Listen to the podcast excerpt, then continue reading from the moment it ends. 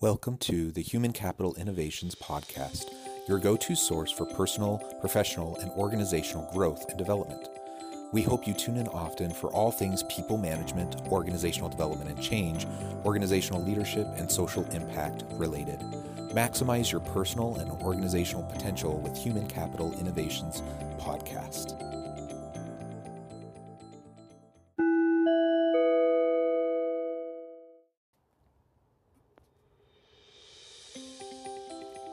Welcome to the Human Capital Innovations Podcast. As part of our Forbes Features series, spotlighting thought provoking Forbes videos and their key takeaways, today I explore Kathy Caprino's recent Forbes video, How to Find a Supportive Manager Using 10 Important Questions.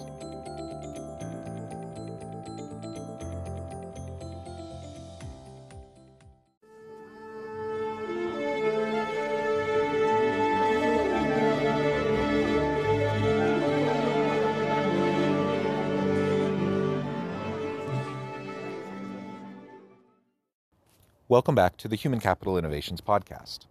I'm excited to be with you again for this Forbes feature series episode, spotlighting thought provoking Forbes videos and their key takeaways. Today, I'll be exploring Kathy Caprino's recent Forbes video, How to Find a Supportive Manager Using 10 Important Questions. Leadership involves embracing new strategies and approaches that allow managers to make the positive impact they long for and become the best supervisors. Managers must overcome their own gaps, expand their ability to learn from critique, and find new ways to be more inclusive in their leadership approach. They must build more psychological safety in their organizations and reduce the divisiveness and conflict in their ecosystems and work cultures. Sometimes leaders struggle with their decision making processes, unable to make a definitive decision on a direction to pursue or action to take. In many cases, their decision processes have failed them in the past. For instance, they've taken the wrong career route, or chosen a terrible job, or followed the wrong leader who wreaked havoc on their life. And these faulty decisions make them feel paralyzed today as to what to do next. Or they haven't ever really trusted themselves fully, so they waffle and waver when needing to put their stake in the ground and decide on a course of action. These questions in this video today will help you cut through the noise and clutter, clarify where you really stand, and help you make the correct choice for who you are, focusing on the issue you care most about and the outcomes that matter most to you in your life and work. And these questions will help you not only choose the leader you want to follow, but also to determine the way you want to show up in the world. Thanks for joining me today as we explore different pieces of this Forbes video, and I'll catch you on the flip side of this first clip. Sometimes or often people grapple with decisions. They are struggling with a myriad of decisions in their career in order to move themselves forward. One of them is Is this leader or manager someone I should be following? Is this an individual that is going to help me thrive? And am I going to learn under this individual? We need our leaders to be inspiring and to be those kinds of individuals who are going to help us thrive. So, here are 10 questions to ask yourself honestly that will help you decide is this leader or manager someone you should follow? I really like the way she starts off this video by framing this as personal responsibility that we have to take for our own career and our own personal development. Now, of course, organizations should look after their people, they should invest in their people, and they should try to make sure that there are opportunities for growth and continual learning for their people. But nobody's going to care as much about your career and your personal development than yourself. And so we have to take accountability for that. So as she's starting to frame this entire video and the 10 questions that she's going to suggest that we ask ourselves to determine whether or not someone is worthy of our followership, she's not suggesting that we stay in an organization and we actively undermine our leader or we're passive aggressive in some way um, because we don't like our leader or we don't feel like we should follow them. Uh, that's not what she's suggesting at all. She's suggesting that we need to take ownership over our own career. And sometimes it's a good fit where we're at, and at other times it's just not. And if we find ourselves in a situation that's not ideal for our own goals and our own personal desi- desires for growth and development, then we may need to make a decision to leave and go somewhere else. Uh, it's also important to consider as we're thinking about new opportunities. Is this a place where I want to be? Is, are these leaders that I want to work with and work under? Um, who reporting to will actually give me a chance to fulfill my potential. Um, so I think these questions that she'll be now laying out for you will help us think through that and ultimately help us take accountability for our own personal career development. Number one, does this leader or manager behave, communicate, and operate in a way that I respect, admire, and want to emulate? You want to look at someone and assess not only the words that they're saying, but how, the way in which they are saying them, the way they are behaving and communicating. And if you do not respect it, you're going to find yourself conflicting with what they want you to do and how they're going about sharing their vision of the organization. Question two Does this leader share my core values and inspire me to be the best, highest version of myself possible? Or do I find that their actions and suggestions make me behave and speak like a lower, more insecure version of myself? Your values are essential in moving you forward in a way that's going to be rewarding and successful. If your leader and manager does not align with your values, you're going to find yourself struggling. I think these two questions go together quite well. Ultimately, we need to ask ourselves is this leader someone I can follow because I see them as someone I respect, uh, someone who has integrity, someone who shares m- my core values? Now, that doesn't mean we have to completely agree with everyone on our team or with our leader in every which uh, way, but it does mean that we need to have at least a baseline commonality in terms of what we want to see in our organization and from our leader in terms of behaviors, in terms of actions, uh, in terms of how they treat people. Uh, having some commonalities across core values will be really, really important. And that leads to respect if my leader has values that don't align with mine, chances are I'm not going to respect them.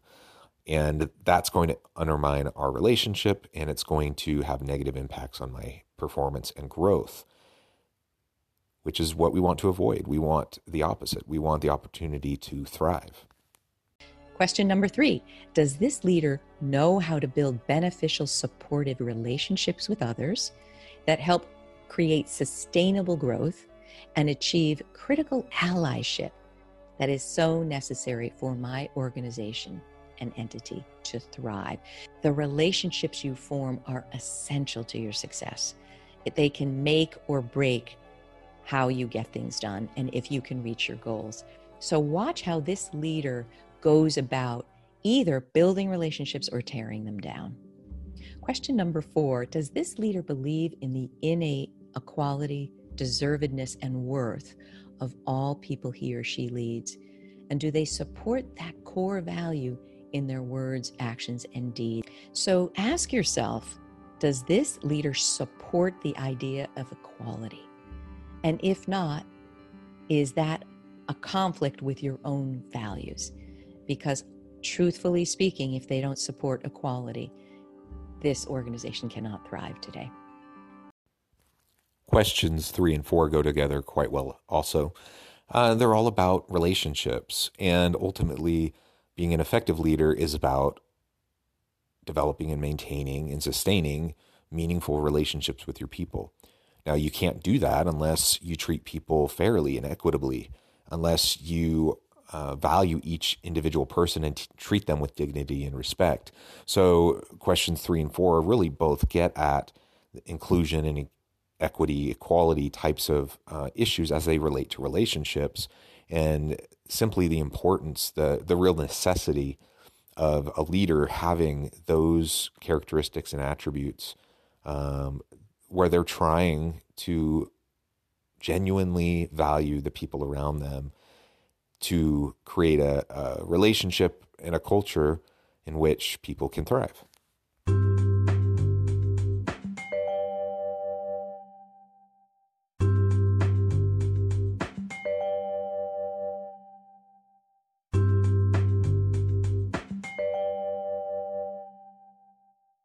Question number five Can this leader take critique and challenge well and take responsibility and accountability for his or her actions instead of blaming others? Do they show remorse when they go wrong and apologize when an apology or a change of course or attitude is called for? It's a damaging situation to be in. We all need to take accountability and responsibility, but particularly the leaders of your organization. Question number six Can this leader respect and like people who don't agree with their actions and opinions? You know, I've worked a lot with narcissism in the world and narcissism in leadership.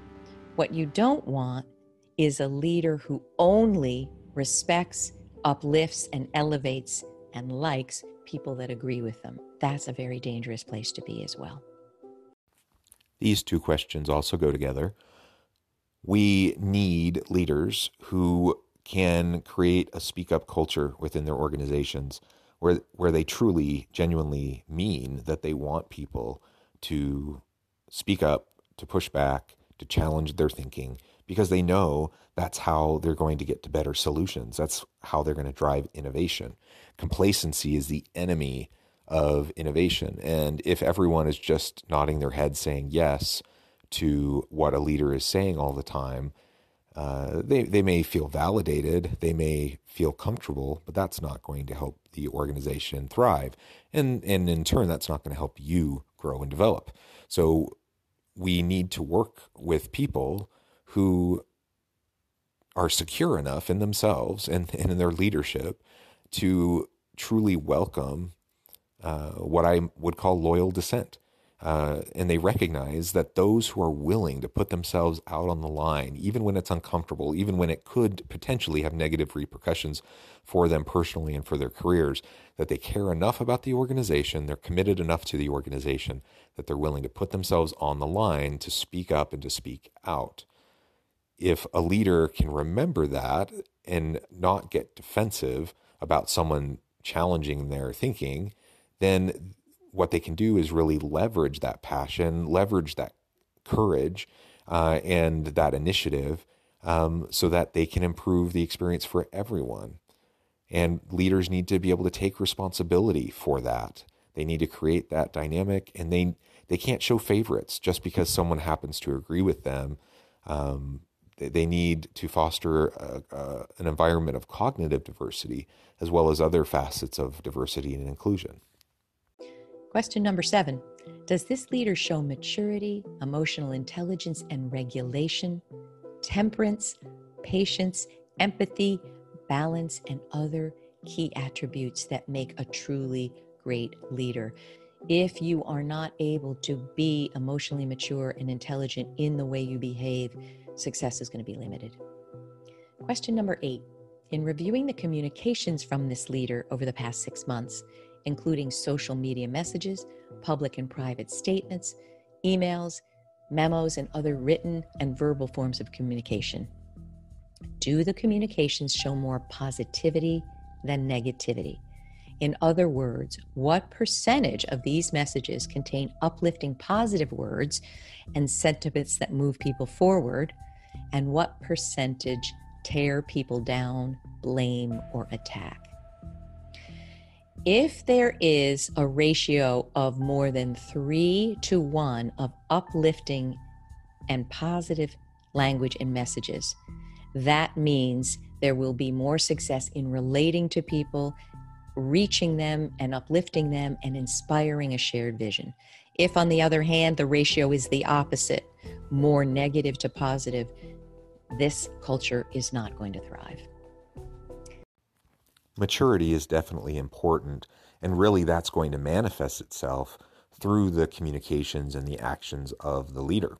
A leader who lacks maturity is more likely to fly off the handle in communications with his or her people.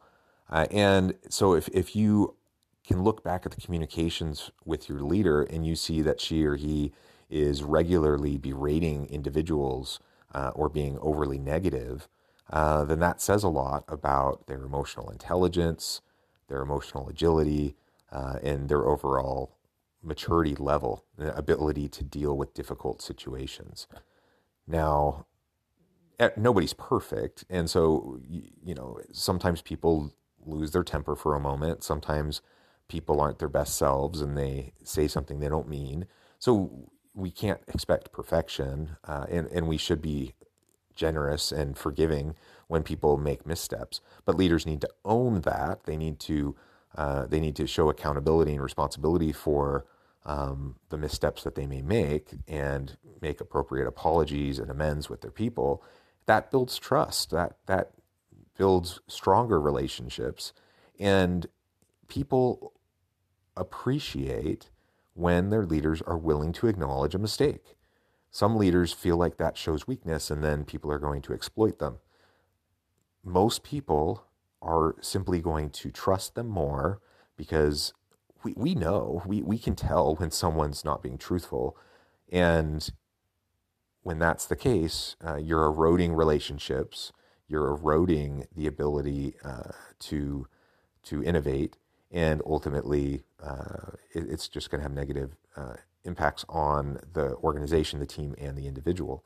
So again, if you're thinking about your own career and what environment in which you're going to be able to develop the most, you you want to be in an organization with leaders who are accountable, who communicate effectively and in positive ways primarily. Uh, that's not to say they can't give constructive feedback, and there might be times where they need to come down on individuals who aren't performing.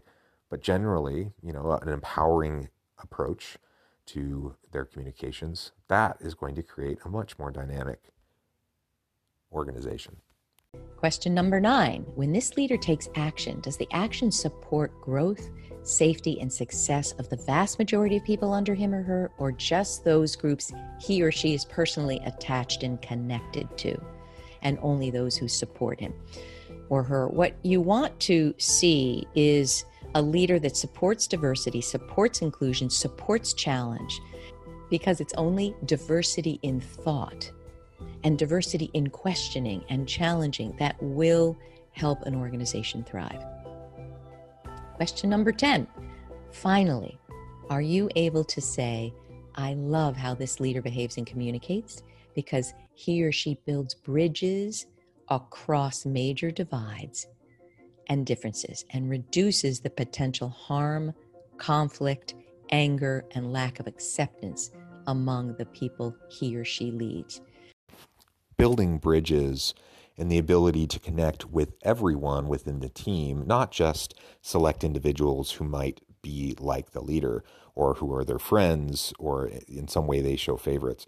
Um, that's really, really important. So we need to be committed as leaders to developing all of our people not just those we like. And if I'm in an organization with a leader who is showing favorites and I'm on the outs, I'm not getting any attention, I'm not getting any opportunities, of course, I'm not going to be happy with that.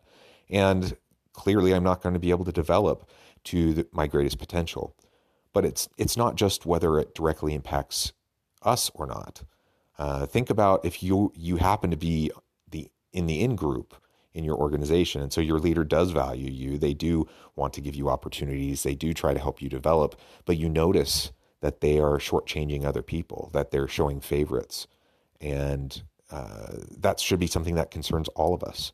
Even if it doesn't directly impact us, it will indirectly uh, impact us for sure. It will create a broader dynamic within the the team that's not going to be a recipe for sustainable success. So even if I happen to be on the ends with with a leader, if they have that approach, uh, chances are I'm not going to want to stay working with that leader. And ultimately, we we want to work with people who communicate in effective ways and where their their words and their behaviors model for their employees the type of environment that they want and the types of behaviors they want to see. And ultimately, if I uh, am in a team, I'm part of a team and I work with a boss who is trying to use communication to uplift, to empower, and to encourage, uh, that's something I'm going to feel more comfortable with if I'm in an organization and work with a leader who is constantly undermining, who's backbiting, who's talking down, uh, who's making excuses for their own um, inadequacies and scapegoating their people. That's just simply not a place I want to be. I think we all we have to do is look at headlines today and see how leaders behave. Are they bridging differences or making us separate even more? If your leader isn't doing this, the culture is going to become fraught with conflict instead of becoming more cohesive as we move forward.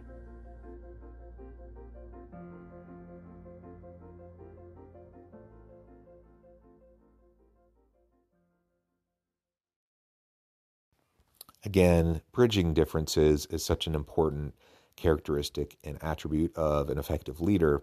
And that's the type of organization, that's the type of leader I am going to want to work for. Uh, I'm not always going to agree with a leader. I'm not going to always see eye to eye in their vision or strategic direction that they want to take us. I'm not always going to agree with uh, various practices or procedures that they put in place. Uh, that's not really the point. I don't need to be in it, that kind of a situation.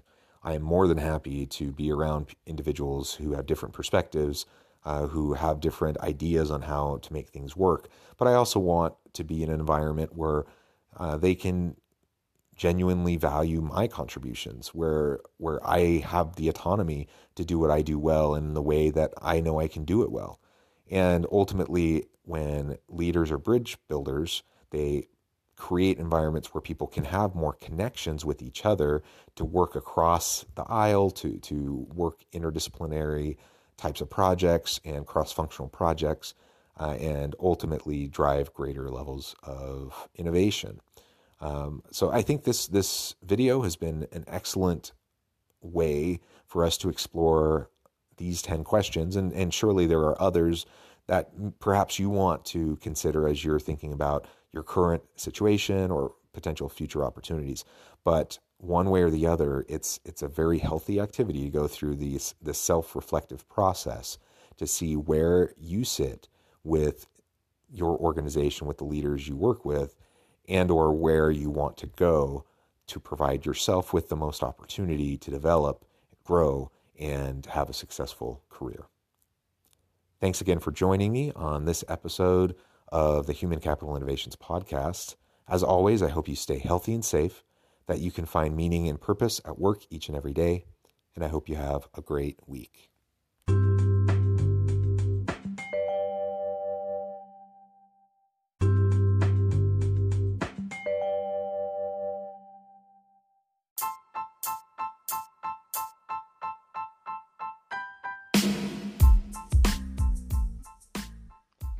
Are excited about the launch of HCI's new magazine, Human Capital Leadership. Human Capital Leadership is a free, interactive e magazine designed to help individuals, leaders, and organizations find innovative approaches to maximize their human capital potential. We will be publishing issues quarterly in August, November, February, and May. Check out the first issue and let us know what you think.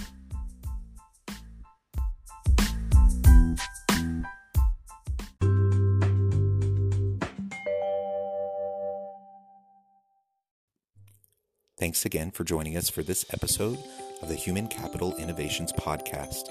I hope you stay healthy and safe and that you have a great week.